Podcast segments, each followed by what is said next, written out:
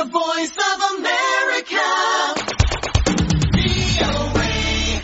በግዙፉ የአሜሪካ የመድኃኒት አምራች ኩባንያ ፋይዘር እና የጀርመኑ የሕክምና ቴክኖሎጂ ኩባንያ BioNTech በጋራ የሰሩት የኮቪድ-19 መከላከያ ክትባት በአሜሪካን ሀገር መሰጠት ከጀመረ አንድ ሳምንት አስቆጥረዋል። ሎንግ አይላንድ ጂዊሽ በተሰኘ የጤና ተቋም ውስጥ የምትሰራው ነርስ ሳንድራ ሊንስሌይ የመጀመሪያው ከቤተ ሙከራ ውጭ የተሰጠውን ክትባት ከወሰደች በኋላ በርካታ የጤና ባለሙያዎችና ሌሎች ለቫይረሱ ተጋላጭ ሆነው የሚሰሩ ባለሙያዎች በቅድሚያ ክትባቱን እየወሰዱ ይገኛሉ። ለመሆኑ የኮቪድ-19 ክትባት አወሳሰድ ምን አይነት ነው?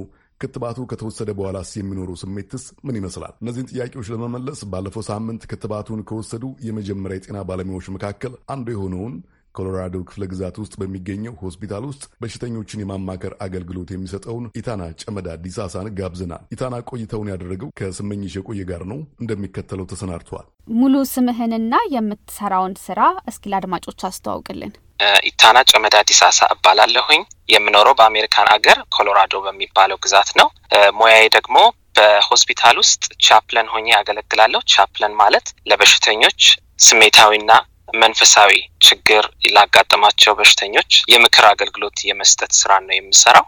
እሺ እንግዲህ ለኮቪድ አስራ ዘጠኝ መከላከያ ሆኖ እንዲያገለግል በፋይዘር ኩባንያ የተሰራውን ክትባት ከወሰዱ የመጀመሪያ ሰዎች አንዱ ነህና መቼና እንዴት ነው ክትባቱን የወሰድከው? እስኪ ከሱን ጀምር። በምሰራበት ሆስፒታል ውስጥ ስራቸው በቀጥታ በኮቪድ አስራ ዘጠኝ በሽታ ከተያዙ ሰዎች ጋራ በቀጥታ የሚገናኝ ባለሙያዎች እኔን የመሳሰሉ እንደዚሁም ደግሞ ሐኪሞች፣ ነርሶች በተለይ ደግሞ በ emergency department ውስጥና በ ICU department ውስጥ ያሉ የጤና ባለሙያዎችን እንድንወስድ እድሉ ስለተሰጠን በዛ አጋጣሚ ነው የወሰድኩት። ክትባቱን የወሰድኩት December አስራ ሰባት ነው የወሰድኩት። ክትባቱ በምን መልክ ነው የሚሰጠው? ከወሰድከው በኋላስ የተሰማ ስሜት ምን ይመስላል? ክትባቱን የወሰድኩት እንደ ማንኛውም የ flu ክትባት በክርን የሚሰጥ በመርፌ administer የሚደረግ ክትባት ነው። ክትባቱን ልንወስድ በምንገባበት ሰዓት መሙላት ያለብን የጤና ጥያቄዎች የያዘ ፎርም አለ። ከዛ በኋላ ክትባቱን እንደ ማንኛውም ክትባት በክርን በዛ ነው ክትባቱ የተሰጠን። ክትባቱን ከወሰድን በኋላ ደግሞ ለአስራ አምስት ደቂቃ አርፈን እንድንቀመጥ እና አረፍ ብለን ለውጥ ካለው ወይም ደግሞ የሚሰማን ለየት ያለ normal ያልሆነ ስሜት ካለ check አድርገውን በተለይ ደግሞ ፋይዘር ያዘጋጀው ክትባት ሁለተኛ ዙሩ ከሶስት ሳምንት በኋላ ከሀያ አንድ ቀን በኋላ ተመልሶ ስለሚወሰድ ከሀያ አንድ ቀን በኋላ መተን የምንወስደውን ክትባት የምንቀበልበትን የቀን ቀጠሮ አስይዘውን ነው እየተሰናበት ነው ማለት ነው። አንተ ከወሰድክ በኋላ የተሰማ ስሜት ምን ይመስላል? እንዳልከው ከወሰድክ በኋላ ለአስራ አምስት ደቂቃ ከተቀመጥክ በኋላ ሊሆን ይችላል፣ ወይም ደግሞ ወደ ቤት ከሄድክ በኋላ ጤናህ ላይ ያየኸው ለውጥ አለ? እንግዲህ እስካሁን ድረስ በጤናዬ ላይ ያየሁት ለውጥ የለም። ጤንነቴ ተመሳሳይ ነው። እንግዲህ የኮቪድ አስራ ዘጠኝ ክትባት መገኘቱና ለሕዝብ መሰጠት እንደሚጀምር ከተገለጸ በኋላ በዋናነት መነጋገሪያ የሆነው ሰዎች ፈቃደኛ ሆነው ክትባታቸውን የመውሰዳቸው ጉዳይ ነው።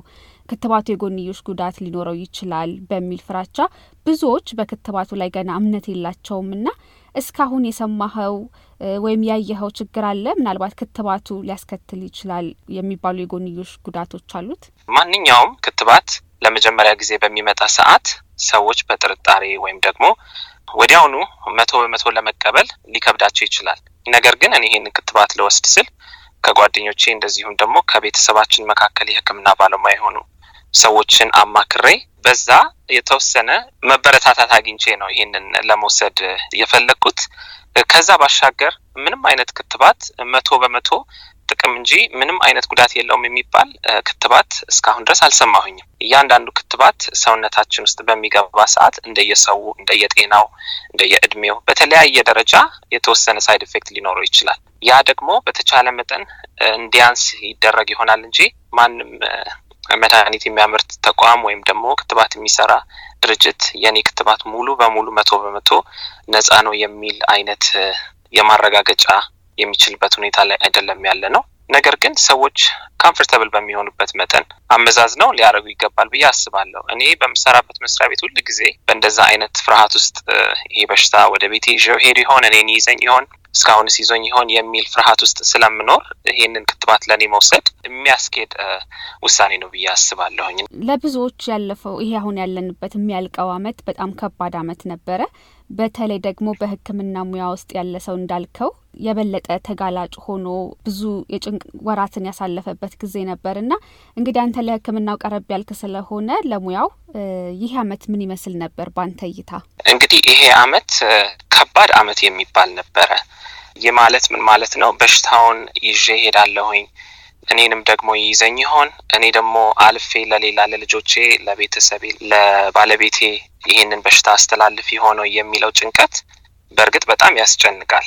ነገር ግን በዛው መጠን ደግሞ በዚህ በሽታ ተጎድተው የሚመጡ በሽተኞችን ከነሱ ጋር በአልጋቸው አጠገብ ሆኖ ሲጎዱ ማየት ወይም ደግሞ ህይወታቸው ሲያልፍ በሩቁ ማየት ወይም ደግሞ የታመሙትን ሰዎች ቤተሰብ ገብቶ መጠየቅ ስለማይችል በ Zoom conference በማድረግ በምስል ብቻ ቤተሰባቸውን የሚወዱትን ሰው ማየት እንዲችሉ ያንን ማስተባበር በጣም ከባድ ነበረ። በጣም የስነ ልቦና ጭንቀትን ያመጣል።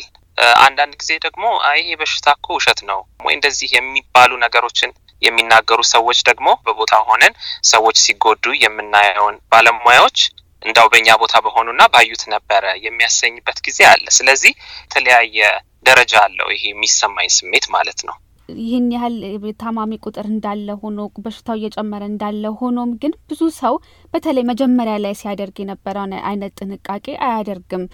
ይጣሉ የነበሩ ክልከላዎችም ከኢኮኖሚና ከማህበራዊ ግንኙነቶች አንጻር አስቸጋሪ ሆነዋልና አሁን ምናልባት የዚህ ክትባት መገኘት በዚህ ላይ ምን አይነት ጥቅም አለው ትላለህ? የሚያመጣው ለውጥ ይኖር ይሆን? እንግዲህ ከክትባት መገኘቱ ጋር በተያያዘ አሁንም ሰዎች መዘናጋታቸውን ይጨምረው የሆነው የሚል ስጋት አለኝ። አይ ክትባት ተገኝቷል፣ በቃ ኑ እንገናኝ፣ ኑ አንድ ላይ እንሰብሰብ፣ አንድ ላይ በዓልና ክብር የሚባል ነገር ሊመጣ ይችላል የሚል ፍርሃት አለኝ። ስለዚህ አሁን ማበክሬ መናገር የምፈልገው ነገር ምንድን ነው? ክትባት ተገኘም አልተገኘም ሰው በራሱ ሊያደርጋቸው የሚገባቸውን ጥንቃቄዎች እንዲያደርግ፣ እጃችንን እንድንታጠብ፣ ፊታችንን በማስክ መሸፈን፣ አፍና አፍንጫችንን እንድንችል፣ ከዛም በተረፈ ደግሞ አካላዊ ርቀትን ማድረግ እንድንችል አሁንም ማሳስበው ይሄንን ነው። ክትባቱን ከወሰድክ በኋላ በትዊተር ድህረ ገጽህ ላይ ለራሴም ለቤተሰቤም ስል ተከትብ ያለሁ ብለህ ጽፈሃል እና ምናልባት ይሄንን ክትባት መውሰድ ለሚፈሩ ሰዎች ክትባቱን መውሰድ ምን ማለት ነው፣ ካንተ አልፎ ለሌላ ሰው ያለው ጠቀሜታ ምንድን ነው የሚለውን መልእክት የምታስተላልፈው ካለ? ይህን ክትባት ልውሰድ አልውሰድ የሚባለው ጥያቄ እንደየሰው የተለያየ ሀሳብና ጭንቀት ሊያመጣ ይችላል። ስለዚህ እኔ የምመክረው ምንድን ነው እድሉ ከተገኘ የምታምኑትን የጤና ባለሙያ በማማከርና እነኛ የጤና ባለሙያዎች በሚመክሯችሁ መሰረት ይህን ክትባት መውሰድ ወይም አለመውሰድ የሚባለውን ውሳኔ ባገናዘበ ሁኔታ ውሳኔ እንድትወስኑ አበረታታችኋለሁ። ከዛ በተረፈ ግን ሚዛን የማይደፉ አይነት ነገሮችን በመናገር conspiracy theories በማናፈስ ሰዎች ራሳቸውን ማዳን እንዳይችሉ ከማድረግ እንድንቆጠብ በዚህ አጋጣሚ በትህትና ጠይቃለሁኝ። እሺ ኢታና፣ እንግዲህ በዚህ በኮሮና ቫይረስና ለሱ ተብሎ ለመከላከያ ተብሎ በተሰራው በአዲሱ ክትባት ዙሪያ ያለህን የግልህን ልምድ እና በስራ ዙሪያ የምታየውን ስላካፈልከን በአድማጮች ስም በጣም አመሰግናለሁ። ምንም አይደል። በጣም አመሰግናለሁ እኔም